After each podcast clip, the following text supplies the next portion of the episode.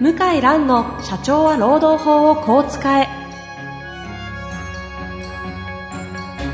法律の下で展開されるビジネスの世界ポッドキャスト社長は労働法をこう使えは弁護士の向井蘭が経営者の立場に立って経営者が知っておくべき労働法の基礎だけでなくビジネスに関する法律の問題を分かりやすく解説します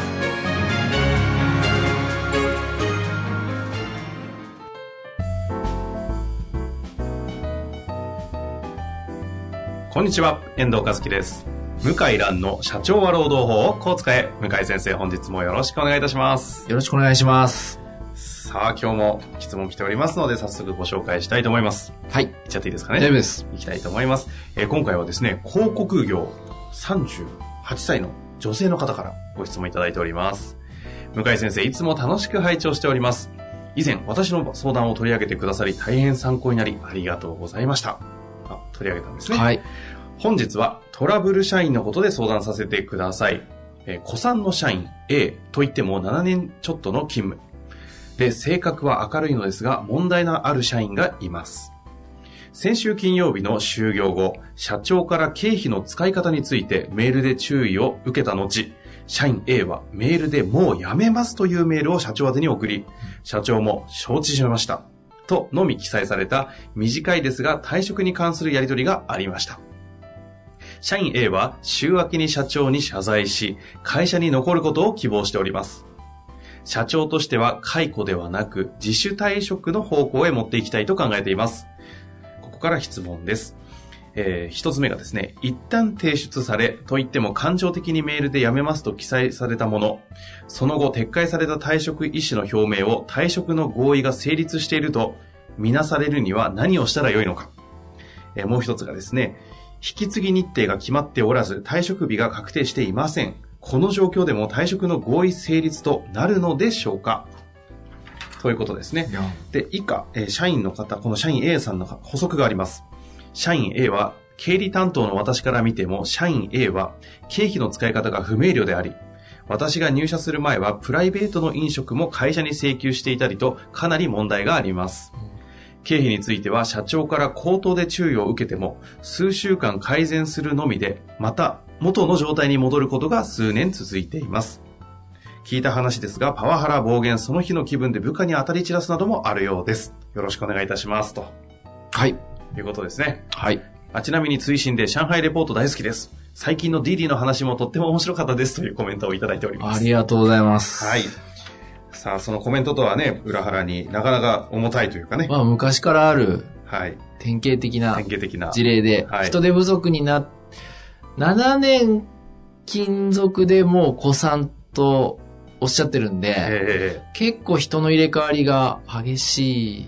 ああ、職職場場ででししょょううねねそう言われるとね、そんな感じしますね。えーですから常にこう人を募集してるような職場環境かもしれないですようん。うね。ん、これ、まずでも、やっぱり、法的にどうなのかっていう話あーいやーですよね。これはね、あの、よくあるんですよ。ご質問でお客様から。ですか。あります。よくある。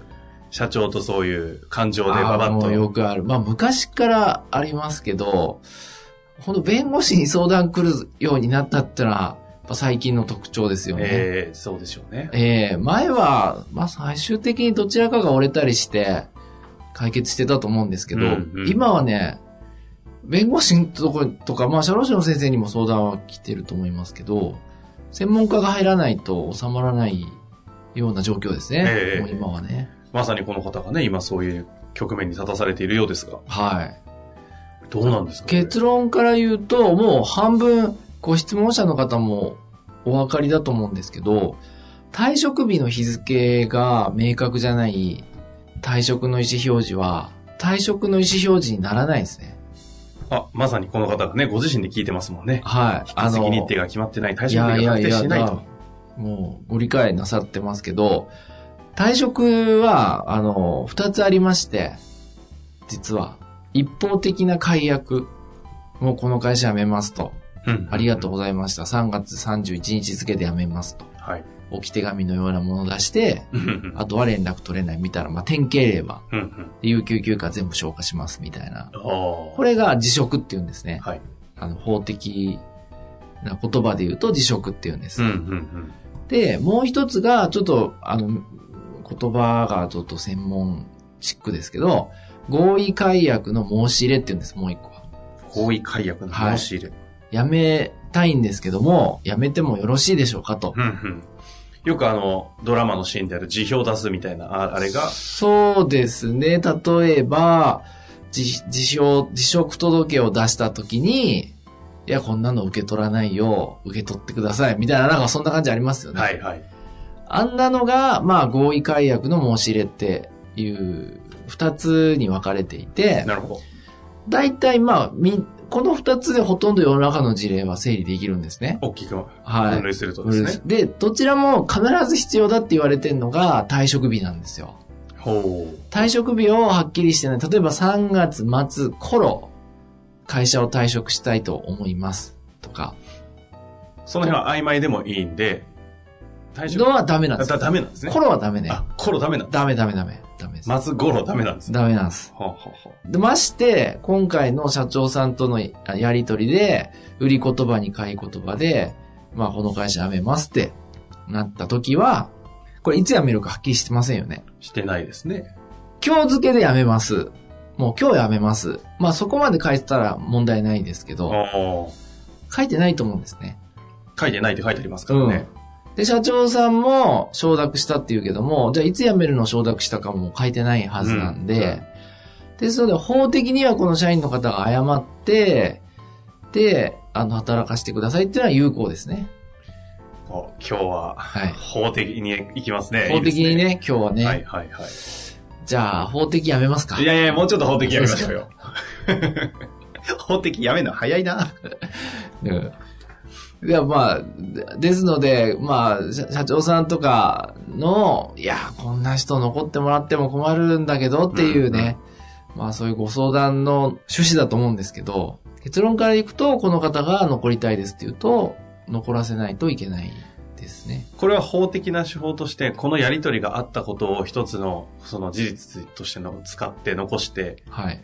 社長が希望している、まあ、解雇もしくはその、できれば自主退職というふうになってますが、はい。そっちの方に促していくようなことっていうのは、いや、あ厳しのいや、実は、その、私的な飲食を会社に経費に回してるっていうのは、全然違うところにありましたね。ええ場合によっては一発で懲戒解雇の可能性があるんですよ。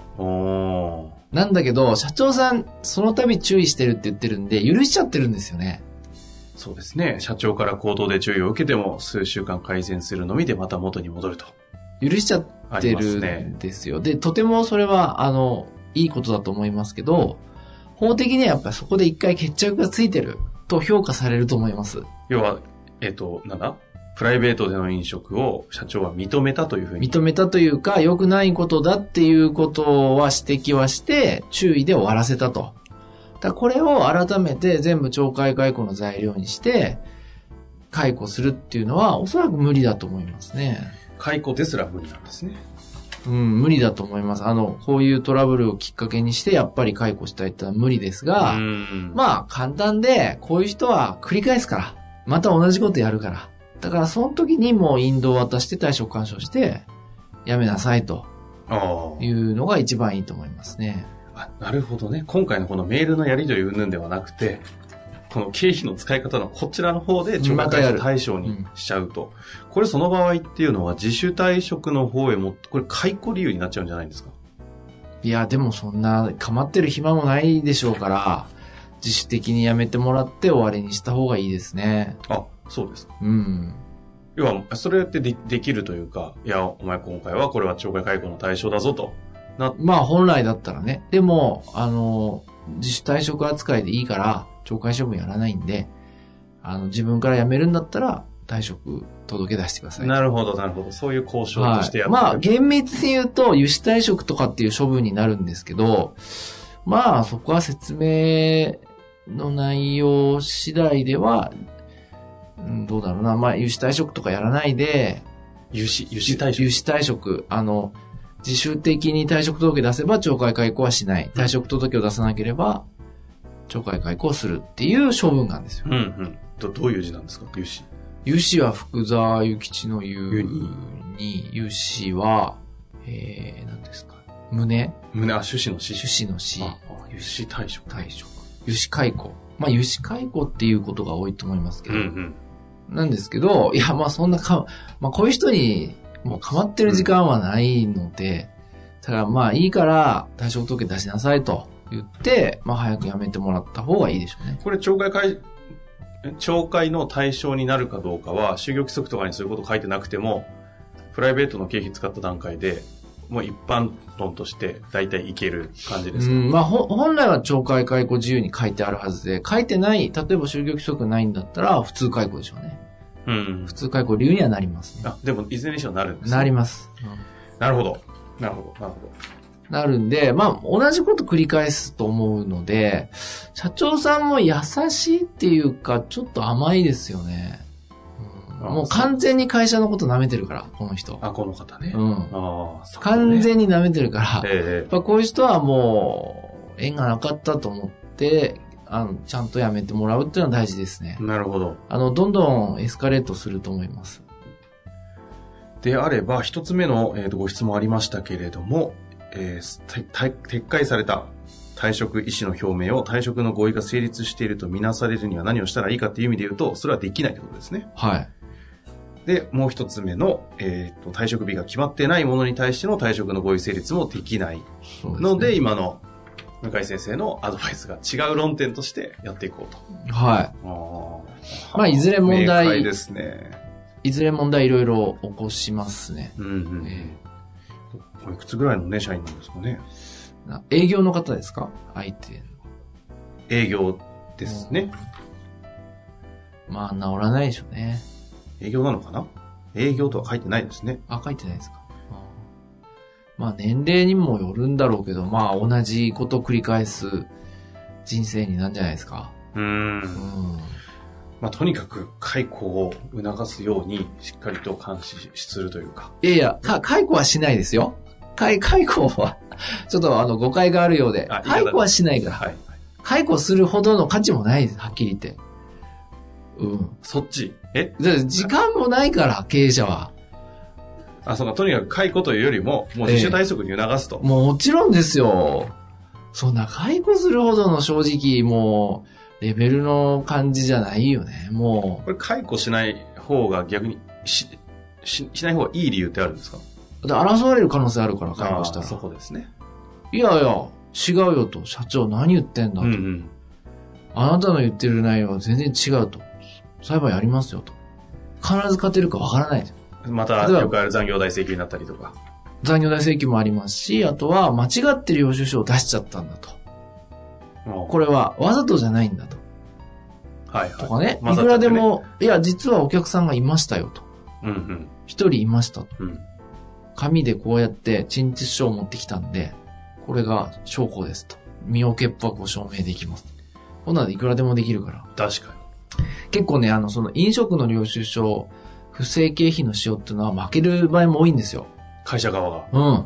だって誰と飯食ってたかなんか覚えてないでしょまあしかも証明もできなそうですしね証明難しいですよ。じゃあ飲食店の監視カメラあるかそんなのないし、出してくれないし。じゃあ手帳に書いてるかそんな書いてるとは限らないでしょそんなよっぽど几帳面な人じゃないと書かないですうよんね。うんうん。ですから、証拠不十分で負ける事例も結ある構のあっでて、ですから、いや、もうね、もう、もういい加減にしたらって、懲戒解雇相当だよと、本来は。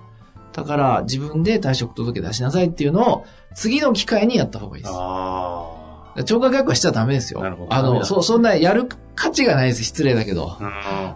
そこまでして時間かけるような価値がないよね、うんうんもう。いやいやいや、もう今日もう法律の話しっかてなかいうのったじはゃないですか、これは、えはい。昔の社長さんはええ、誰からも教わらなくて自分でできたんですよ。あ、そう、肌感で。もう、できないんだよね、今もう。まあちょっとビビっちゃいますよね、これだけ。ビビっちゃうの情報よ。は。もう逆転しちゃってる感じですよね。前はもうこんなのだから自分の力でやってたと思いますよね。退職時書きなさいと。あ何言ってんだと君と。うんふふざざけ、け、まあふざけるな、バカにしてるのかって話ですもんね。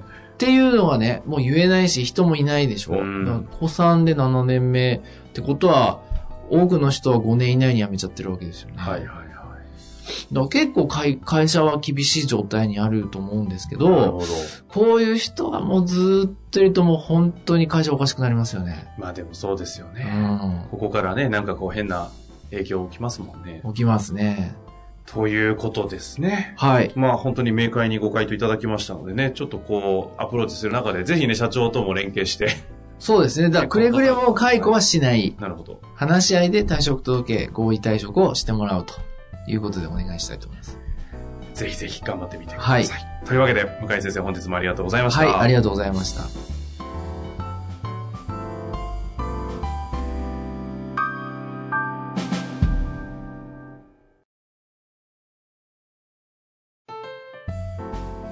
本日の番組はいかがでしたか番組では向井蘭への質問を受け付けております。ウェブ検索で向井ロームネットと入力し、検索結果に出てくるオフィシャルウェブサイトにアクセス。その中のポッドキャストのバナーから質問フォームにご入力ください。たくさんのご応募お待ちしております。